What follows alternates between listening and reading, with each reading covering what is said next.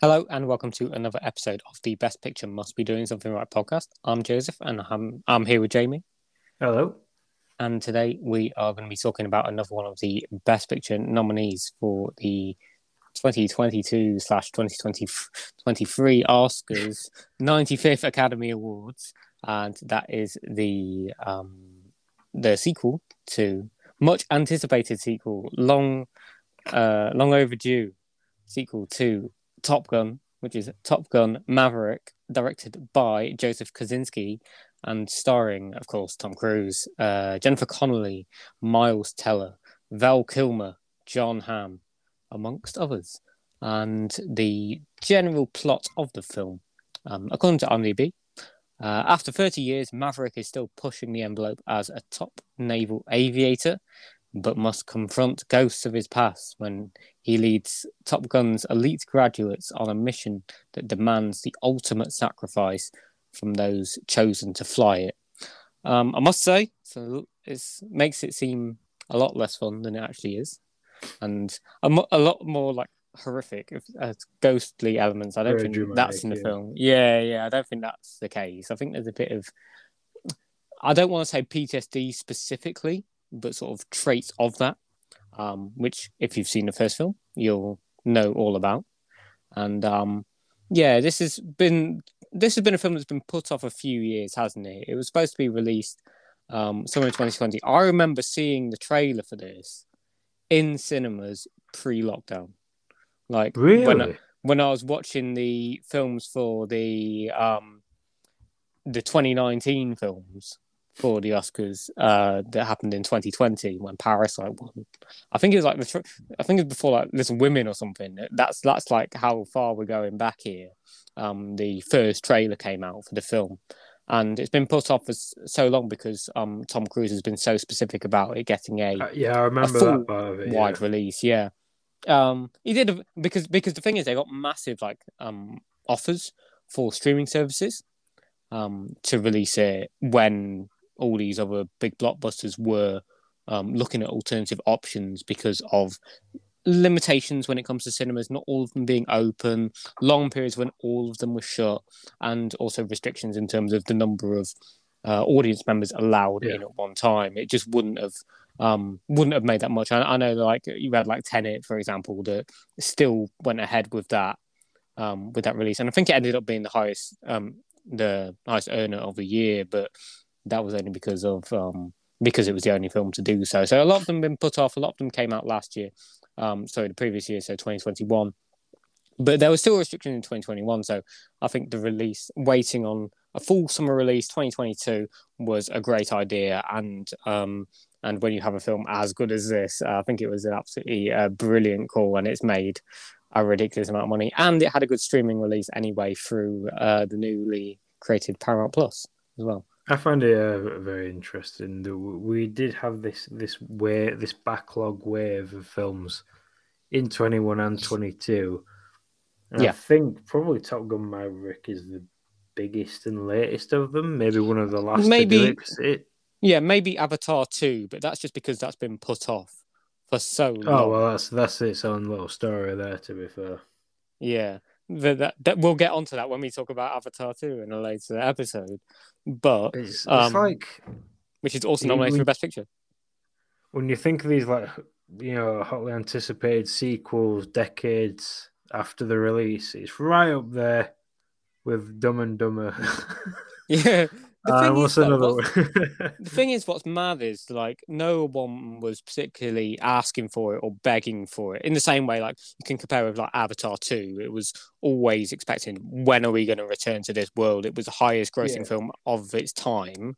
Um, its time 2009, was was it? released. 2000 well, yeah, 2009, and it was it's something with a still established audience. People that saw the original Top Gun in cinemas aren't necessarily the same type. Yeah. Well, yeah, sorry, I know Not what the you're same type They of were audience, never yeah. expecting sequel. No, um, and I don't think many people were expecting it to be good. I remember when I saw that trailer for like, um back several years ago now, three years ago now, um, thinking, nah, that doesn't really appeal to me. Um, especially when you've seen like backlash towards people like Miles Teller, who's who plays an important role in this film. You're thinking this is set up for a flop, um, and Yeah. It Well, couldn't I be guess. Miles Miles would have been like cast like hot off the back of like Whiplash when he was the next the next big thing. And Probably and off the back of that. Of course. Yeah, I mean, So he, he was like, I mean, to if it's not like he's disappeared, but I think he was set up to be a much bigger, bigger is- name in terms of a co-star. yeah. Oh yeah, Sounds a bit rude like, to say, but I think you know what I'm trying. You know, I'm- like a two-hander sort of thing, and it does sort of end up being a two-hander kind of film in a certain respect. His his career hasn't really lifted off as much as, as you say as Pun we probably would have expected. Yeah, a lot of the films where he's played the lead roles, films like uh, Bleed for This, um, War Dogs to a lesser extent. I think that's a good film. Uh, films like Thank You for Your Service, Get a Job, Allegiant, Insurgent. You know these kind of films where he's playing like lead roles, even like Spiderhead that came out last year as well, opposite Chris Hemsworth. Thinking like these are like going to be his big break, and instead, um, he plays the. Um, we're allowed to say it, the son of the um Yeah, the yeah, deceased character from yeah. the um original Top Gun we, film. we didn't talk about how much of the first Top Gun. we can, we Yeah. can spoil. I think we can spoil that. It came out what I think three. All right, retroactive spoiler warning for Top Gun number Uh, one. I- yeah, apologies. 90 from from the 80s. Yeah, the the son of Goose um from that film, um, who obviously dies in the first film, and then that's sort of like how the drama takes place in this film is um Maverick um sort of like reluctantly taking on this role. He's sort of forced into it isn't he? Um helped out by uh, Val Kilmer's character who who reprises his role in in the film from the original. And um and we also see a cameo from Ed Harris at the beginning of the film as well who's always brilliant always a great screen presence always great Yeah. to see him um on screen. And he gets offered this job and he's uh, teaching the new lot of um uh Top Gun pilots. So similar sort of premise to the first film in terms of we go through this sort of like academy sort of system. Um but instead uh, Tom Cruise is now the captain rather than the um rather than one of the graduates and and it creates no sort of longer like the cool up and coming up and coming, you know, a protege. yeah and I think He's- that's what it's his job to be a teacher this time. that's what sort of works for the film. I feel like it's it's Tom Cruise dealing with his age. You know, he's got a love interest uh, played by Jennifer Connelly who's of a similar age to him. And also know, another it's- massive 80s star. That's Obviously, Yeah. very deliberate there. Yeah. The- the Um, way it's addressing nostalgia and that style of film. Also, Yeah. it puts a very modern modern blend on it, a very modern Yeah. coat of paint. and I, I really like that sort of um, the tangent it goes on with those two. I think they have really good chemistry, and um, it separates the where where you could have it where it's all all flights and all and all action sequences. I think it brings it down to earth a bit, and you see sort of a different side to Tom Cruise, which isn't doesn't have to be all action. You see. Um, you, you can see him being really charismatic and really leading this film in a way that he hasn't done for a long time. I mean, this is a guy that hasn't been Oscar nominated since 1999 with Magnolia. Um, he hasn't the the lead roles he's taken on have been sort of like unsuccessful um, action films or unmemorable. I- I think is a better term, and No, or yeah, or just like the Mission Impossible successful. films. Yeah, Financially successful, not necessarily critically. yeah. Um, this is very much a comeback in terms of showing what he can do and showing that he can lead a film and show that he's one of the icons of his era. Um, in terms of leading one men. like, uh, there's also a statement here, a very meta statement of him being uh, one of the one of the last kind of pure movie stars, Yes. where he he's the name that's supposed to be selling the film. Of course, in the film itself, Maverick is the last of this generation of right behind the wheel, right in the thick of the action, daring pilots, and now everything's becoming more modernized. So one thing that's really carrying the film is that very meta theme there. Yeah. Yeah. Again, it's it is a case of dealing with passing on to a future generation, um, which he does as a character, and his difficulty in sort of letting that go, but also yeah. showing that he's the best of the best, and um, really sort of holding his own above and beyond everyone else. He's not going to sit back and watch other people do it. You know, when you have sort of the, the training sequences where they go out there and sort of like, oh, you got to reach this margin and you you have this much margin for error. Um, you got to work to these times, yeah. get to this place by this point, and the, and him just sort of like, I'll show you how it's done, sort of thing. Um, it, yeah, it, he really carries the film so well. But even then, I feel like it's even despite all that, I feel like the film holds its own, um, regardless of like who's in the central role, because it's so confident, confident in sort of um Kosinski's sort of like style of the film. It looks amazing. He sort of directs these action sequences absolutely brilliantly. So they're intense and fast paced and really well edited. And um and you sort of get a bit of everything. You get sort of like every emotion sort of ticks off. And I think it works so well as like a classic blockbuster, which you just don't yeah. see that much of well, anymore. I think it is also an improvement on the first in terms of the way it's shot and the very modern approach to action sequences. Yeah, I mean, on IMDb at the moment, I've, there's this sort of like montage going on um, as I'm looking at the screen now, and it's got sort of like the two um, films intertwined with each other, and you can tell in terms of visuals, just just a difference in color palette. That sort of like orangey tint in the color palette just makes it work. It just works so well, especially as a, as a summer film. And it it also, I think that that beach scene is so even though like the first beach scene from the first film was so iconic, I think the second one holds its own as well as sort of like being the most memorable moment of the film. It's the one that went that went viral. It, it had the amazing something... song from OneRepublic. It just it, it's it's nostalgic. It, it does something other late sequels just really have struggled to, to to do, and maybe it'll be a bit of a trend breaker. But it can have the nostalgic moments and the throwbacks while also adding something new to the series yes. as a good sequel is supposed to do as I compared it, to yeah. you know the Dumb and Dumbers and the Zoolanders that just come out of a late mediocre sequel just yeah. to try a quick cash grab. And and I often find with um sequels, I say this with when it's like okay, you've got the same actors, but you haven't necessarily got the same characters, and and also like yeah, yeah. you've got sort of the same premise, but it doesn't feel the same or look the same. And this, I think, the film shows it doesn't have to be the same. It can use modern technology to its advantage and say, okay, we've had this like period of time between films. How can we take advantage of that? So, like, if you're just going to make this film like two or three years after the original got released, then it would look pretty much the same as the first one.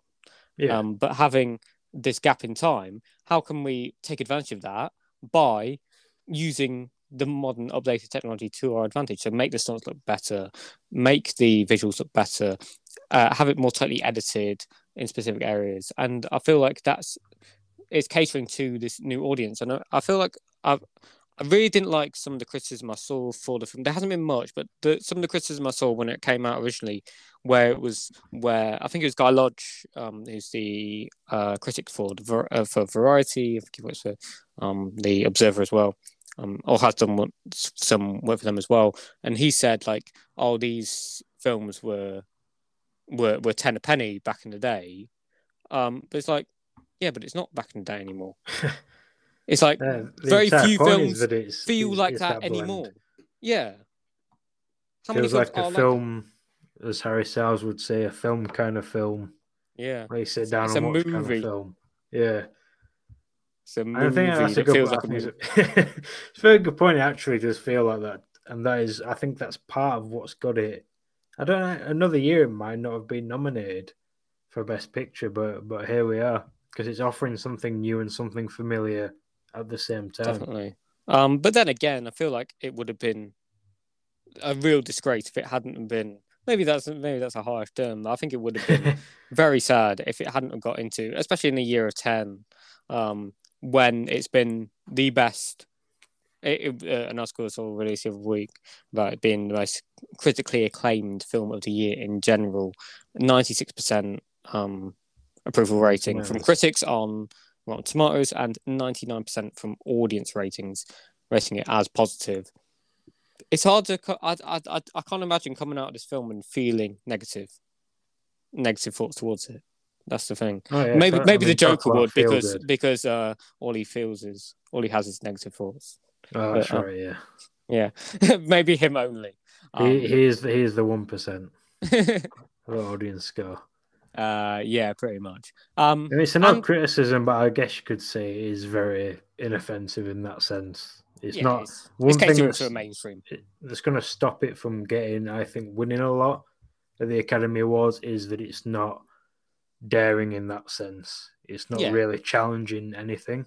It doesn't reinvent the wheel. It's it's not like, yeah. I, I- get what you mean. I, I get that feeling as well. Um, it doesn't have like that that bite to it. I think it plays it pretty safe, but sometimes that's what you want. That's certainly Yeah. what I wanted going into it, just to have a good time. Um, and I think it also makes you feel other emotions as well, other than just enjoying it. There's intensity to it. There's edge of your seat sort of action. There's also really um, sweet personal moments in it, and I think it's held down by that um, Tom Cruise performance, which is a lot better than people give it credit for. Um, um, I, I don't know you, about, about you, but I feel like he definitely should have been nominated for Best Actor. Like I don't know who I would take out. Uh, He has been nominated for Best Actor in other in other places, but I don't know who I would remove uh, from the Academy. in a year of five, I've seen all five. Um, I would personally take out either. I think he's better than both Bill Nighy and Paul Mescal. Oh, I don't know. I'm just so happy about the Bill Nighy one because because of how unexpected it was. I would The not want to see Yeah, uh, a list without that now that I've seen it. yeah. The the thing is, I feel like it's difficult because I feel like needed something. of the five films, I feel uh, uh, in the best actor category, I think Living is the best film of the five, and it works because of Bill Nighy. So I understand why, but I don't think what he does in the film is particularly groundbreaking. And I feel the same about Paul Mescal as well, because I, I feel less. It's, it's to a different extent about Paul Mescal because in Aftersun, I don't think it rides on his performance as much as it does on the young girl. He's It's, in- it's I did not. I mean, he's lead, but he's not like the undeniable, like not like like in every scene sort of lead. He's the secondary lead. It- Does that It's good in a sense because I did not expect when the marketing for Maverick really, really like started getting going properly in 2022. I was not looking at that thinking that's going to be a conversation about best actor in Yeah, and it- six, seven months. And to be honest, Tom Cruise wasn't that much in the conversation. There, there was just like he was just the number six for the year. I think he only got a Critics' Choice nomination. He didn't get nominated anywhere else. Um, it was a pretty inconsistent year. Like Don't at SAG, you had you had um Adam Sandler nominated at SAG for Hustle. So that and um Really? you had yeah Daryl McCormack nominated at BAFTA for um uh Good Luck to You Leo Grande. You had people like Hugh Jackman nominated at the Golden Globes and um, Jeremy Pope as well, both nominated in the Best Actor Drama category at the Golden Globes. So you know that category was sort of all over the place all year, and apart from those sort of like set five of um, uh, Paul Mescal, uh, Bill Nighy, we already mentioned, but also Colin Farrell, uh, Brendan Fraser, and Austin Butler, with those latter three being the ones that are um, slugging it out for a win.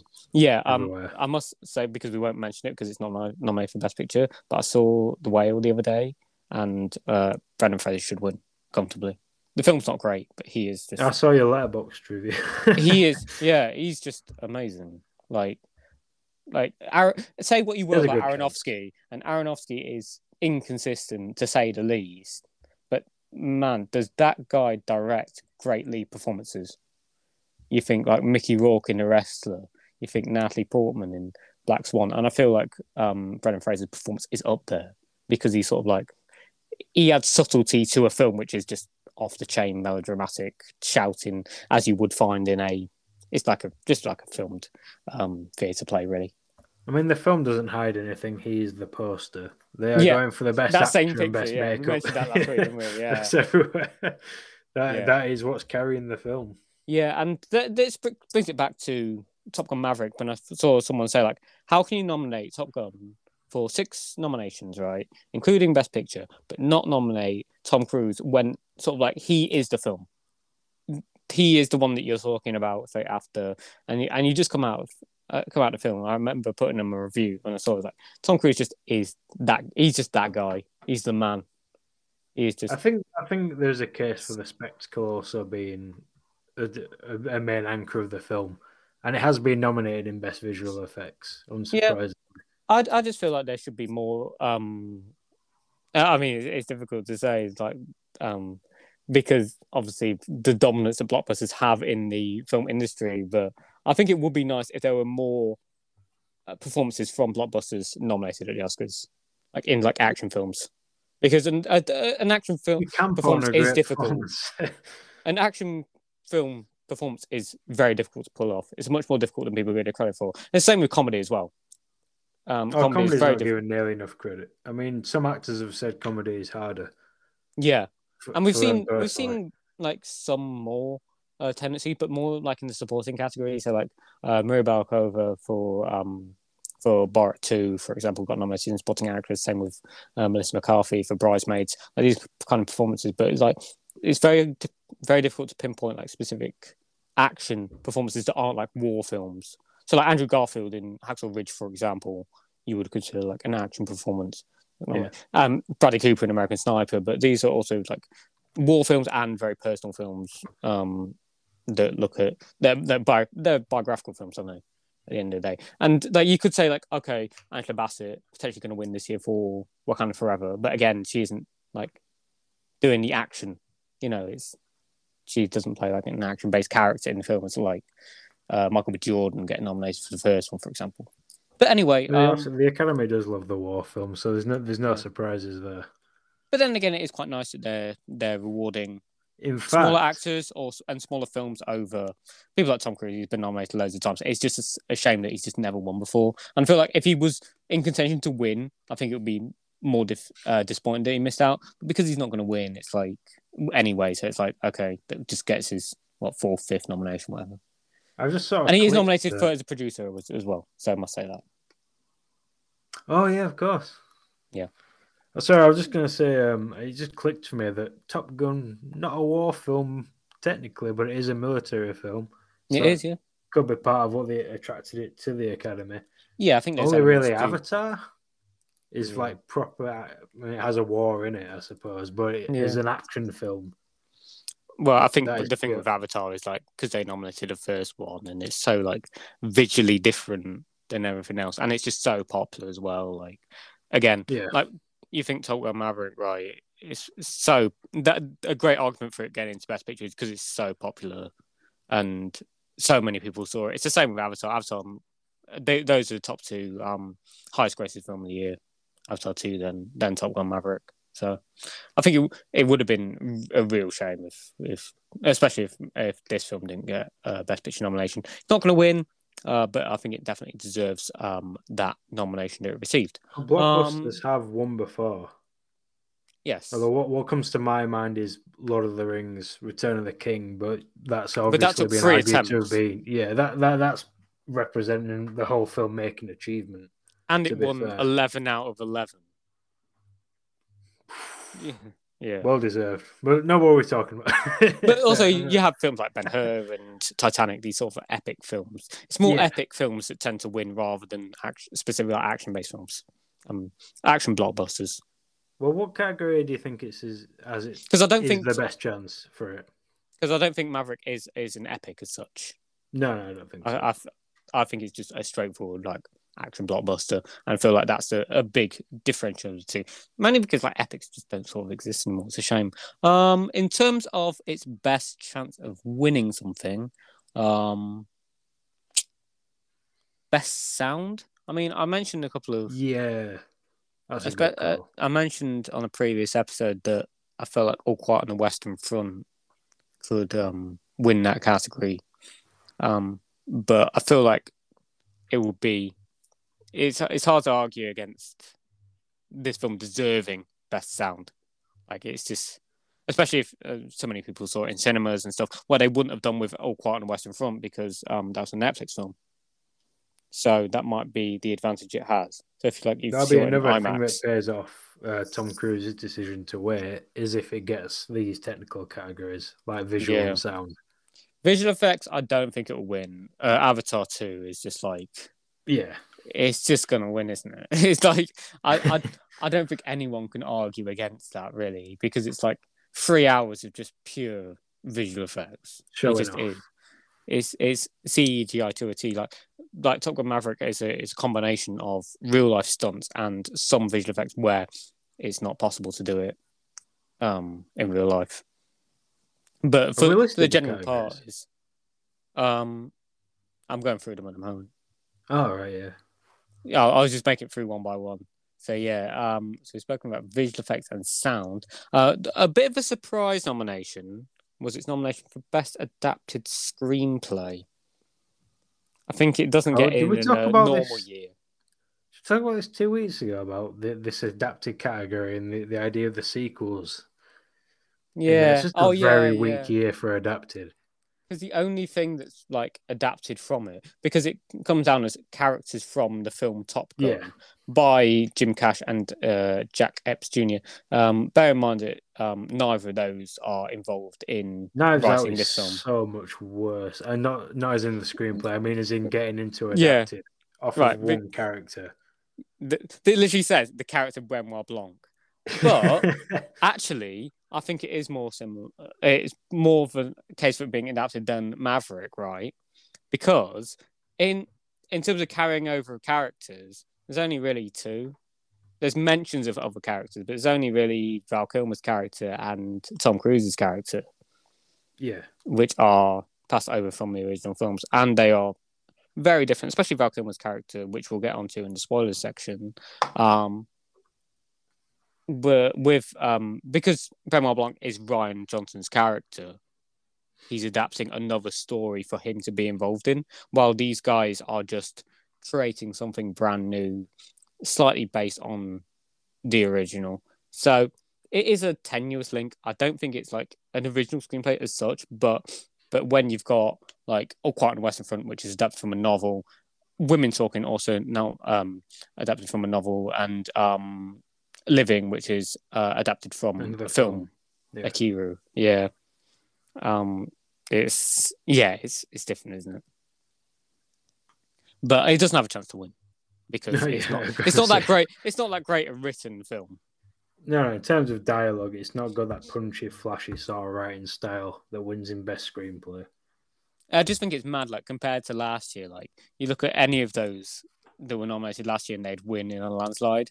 So CODA ended up winning, um, which again was adapted from another film. But like, if The Power of the Dog was in this lineup, it wins in a landslide, doesn't it?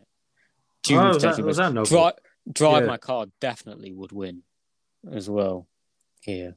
So it's just um, so strange. I don't know. Is there better choices? Am I forgetting some films that should have gone in here? Um, I would have personally, um, would have liked to have seen She Said nominated here. It got snubbed completely, and it was a massive um, flop. But it's such a well written film, very underrated as well, um, with uh, Carey Mulligan um, in the central role, as well as can't remember her name, Zoe Kazan. Uh, It's a good film. I recommend people Oh, check it out. And, and the whale, say? the whale was the major snub in this category. But Oh, is that seeing it, adapted? it's a play. Oh, okay. And if you've seen the film, you can definitely tell. Yeah, I love that. but because it's adapted from the same guy wrote the screenplay as he wrote the play. But I don't think he Alright. adapted. I don't think he adapted it for the screen very well because it just looks like a film to play. It's all set in one one uh space for like ninety nine percent of it. So um, I think it's always worth trying to go a bit more visual if you're going to put it on film. Yeah, I think it, that just a bit. Come on. it just backs up that they like the film a lot, which is great. Yeah. I'm a bit disappointed to see it missing out in director though. I think it's it often happens when blockbusters are directed by someone that isn't a household name that they sort of go under the radar a bit. Um, I think Kosinski's done a fantastic job with this film, especially with the pressures of following up from. Sorry, who did I do original? Was it um, Ridley Scott? Sorry for my sorry for my ignorance here. Um, Tony Scott was quite Tony Scott. Oh, close. Yeah. yeah. Following up from from the job that he did, obviously it's always going to be difficult. Um, following on from that, um, and Tony Scott obviously passed away in um, that- 2019, 2012. just being that bit more visually impressive. Yeah. I I think he does a great job. Um, he got nominated at DGA, so I was quite hopeful that he would um, get in, but um, missed out. Um, as as I mentioned before about best director category, they're more tend to, to to go towards like um, international uh, directors. Hence why you've seen like Triangle of Sadness get in there as sort of like that fifth slot, while the other four were sort of set in stone from the start. Yeah, Um, I think it could have been like getting in over Triangle of Sadness, which would have been a better nomination in my opinion. But it is what it is. Um, what haven't we mentioned? Uh, film editing. song. Ah, Uh, we'll get on. importantly, We'll get on to song. Uh, film editing. I think it. I think it deserves to win edit, film editing. If I'm being honest. Um, it. But actually, everything ever all at once. Probably. Probably. Yeah, I think it's going to be that. It's between We those two. Last week, didn't we? We did Banshees last week, so yeah. Yeah, Banshees was nominated in this category. I don't think it's going to win editing. No, Banshees. no. Neither Surprising is. nomination because it's such more quieter, as we talked about. Yeah, but I think it's a bit more condensed a bit. Um, and also editing is sort of like, as I say, another mini bit best picture. It just shows how strong those films are. But well, Elvis and Tar don't have a chance because they're so long. So I haven't seen. Elvis. Um, uh, just from the clips I've seen, it looks like that biopic style of Yeah. flashing about, going from being Bohemian in a limousine to being on stage to being backstage and very flashy between everything.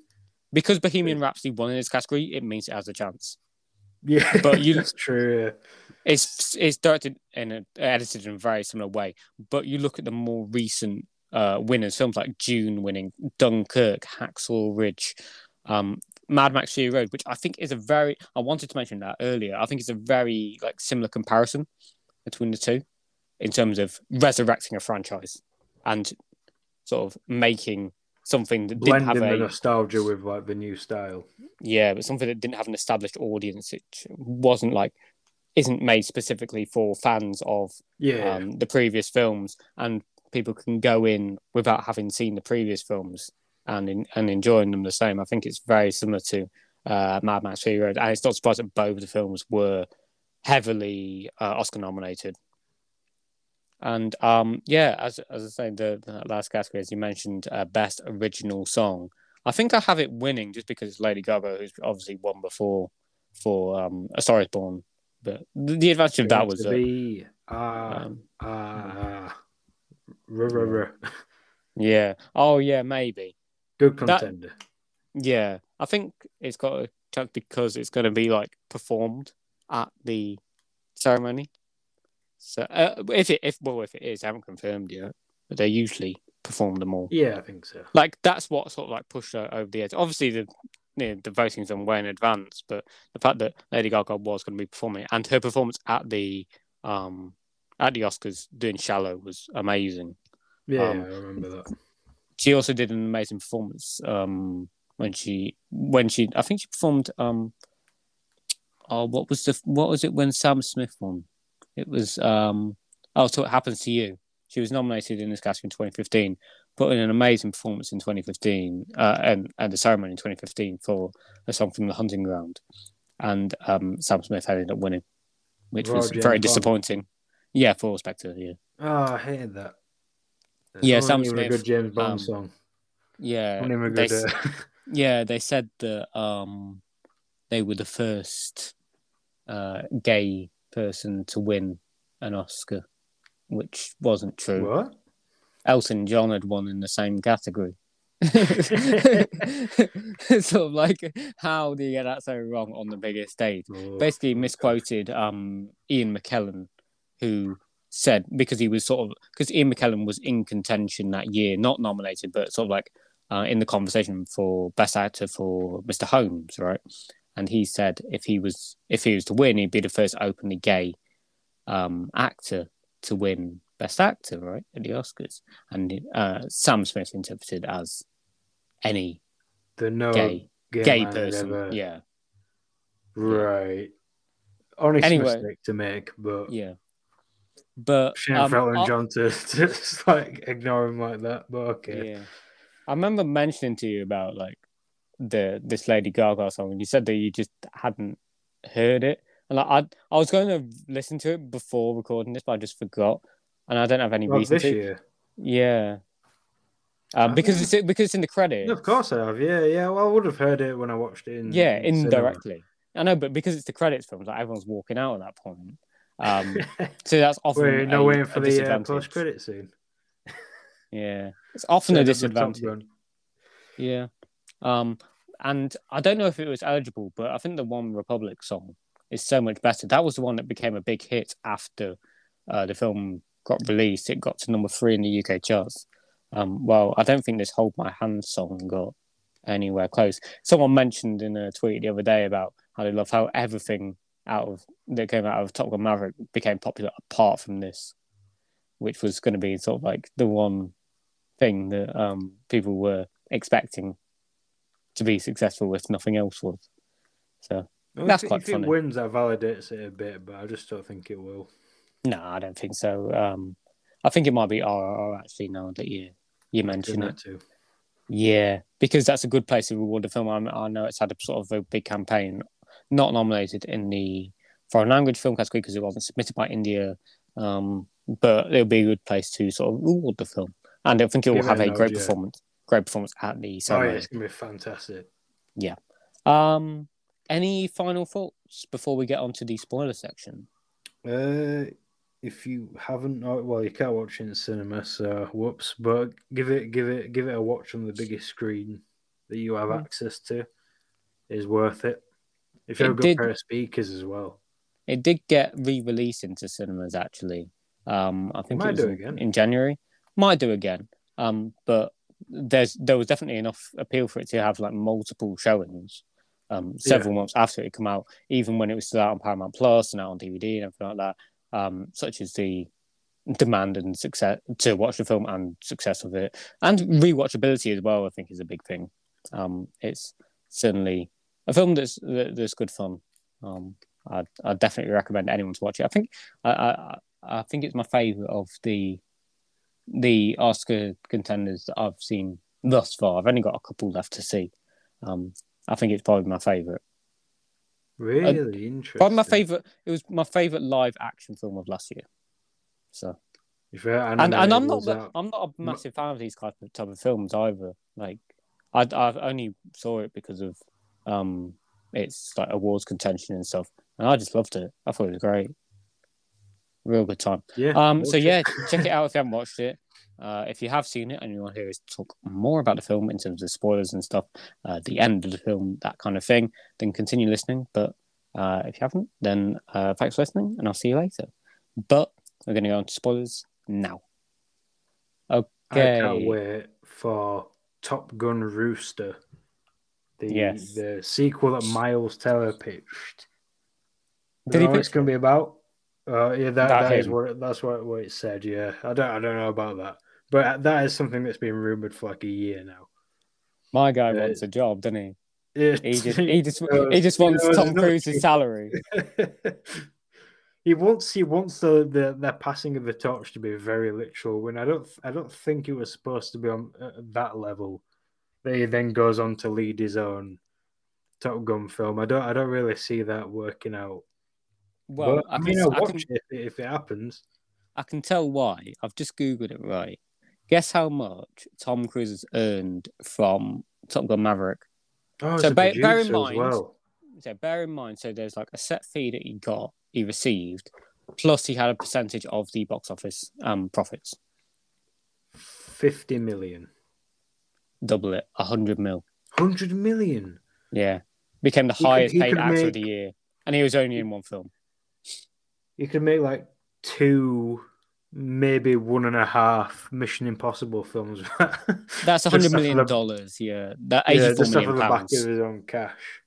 Yeah, it's mental. He's he's paid twenty million for the twenty million dollars for um for making the film, but then because he took I, was, I percentage as a that, I producer, hundred would be about twenty million. Yeah, it, it's it's crazy. Um, no wonder uh, Miles Teller wants to to, to have a bit of that. I like Uh, let's have a look. Teller, I don't know how that film would work out. No, because he doesn't have the charisma of um. he has a like- very limited sort of like uh, limit rookie sort of charisma that works so so well for the character.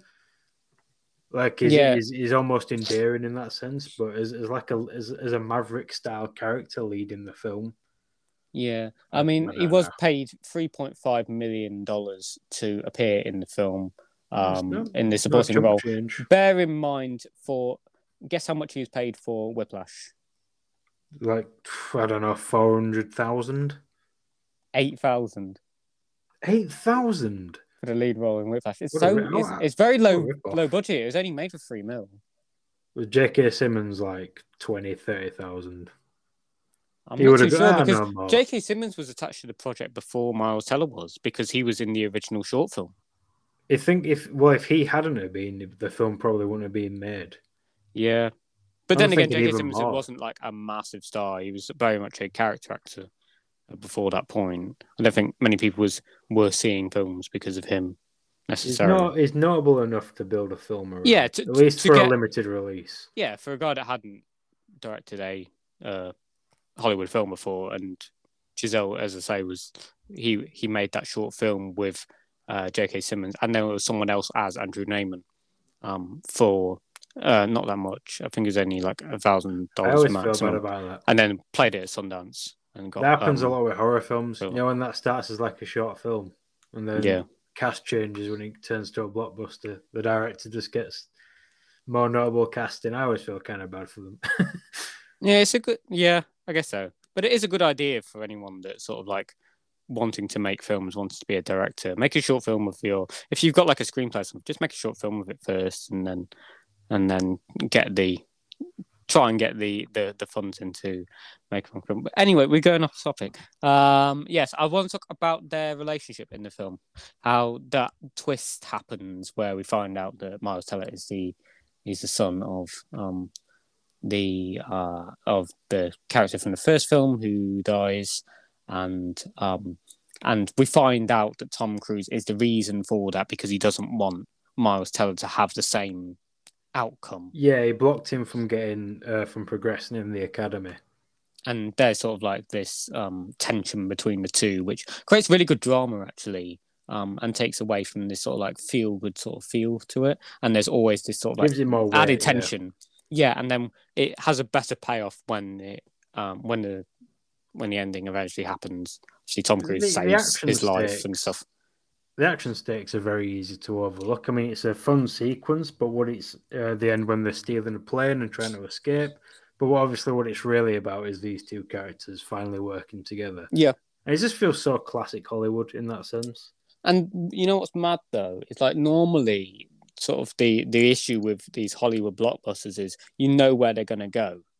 So it's sort of like, oh, obviously the hero's gonna survive and Yeah. stuff. But because of the first one, where the hero where one of the heroes does die, you think, okay, there is this opening for this hero might not not necessarily die. There- There's not that much appeal for uh, Top Gun Maverick 2, so Tom Cruise doesn't necessarily have, have to survive in, uh, with this. So it does give that added tension, after him as well. That's Yeah. like that's a that's a bit of a flag.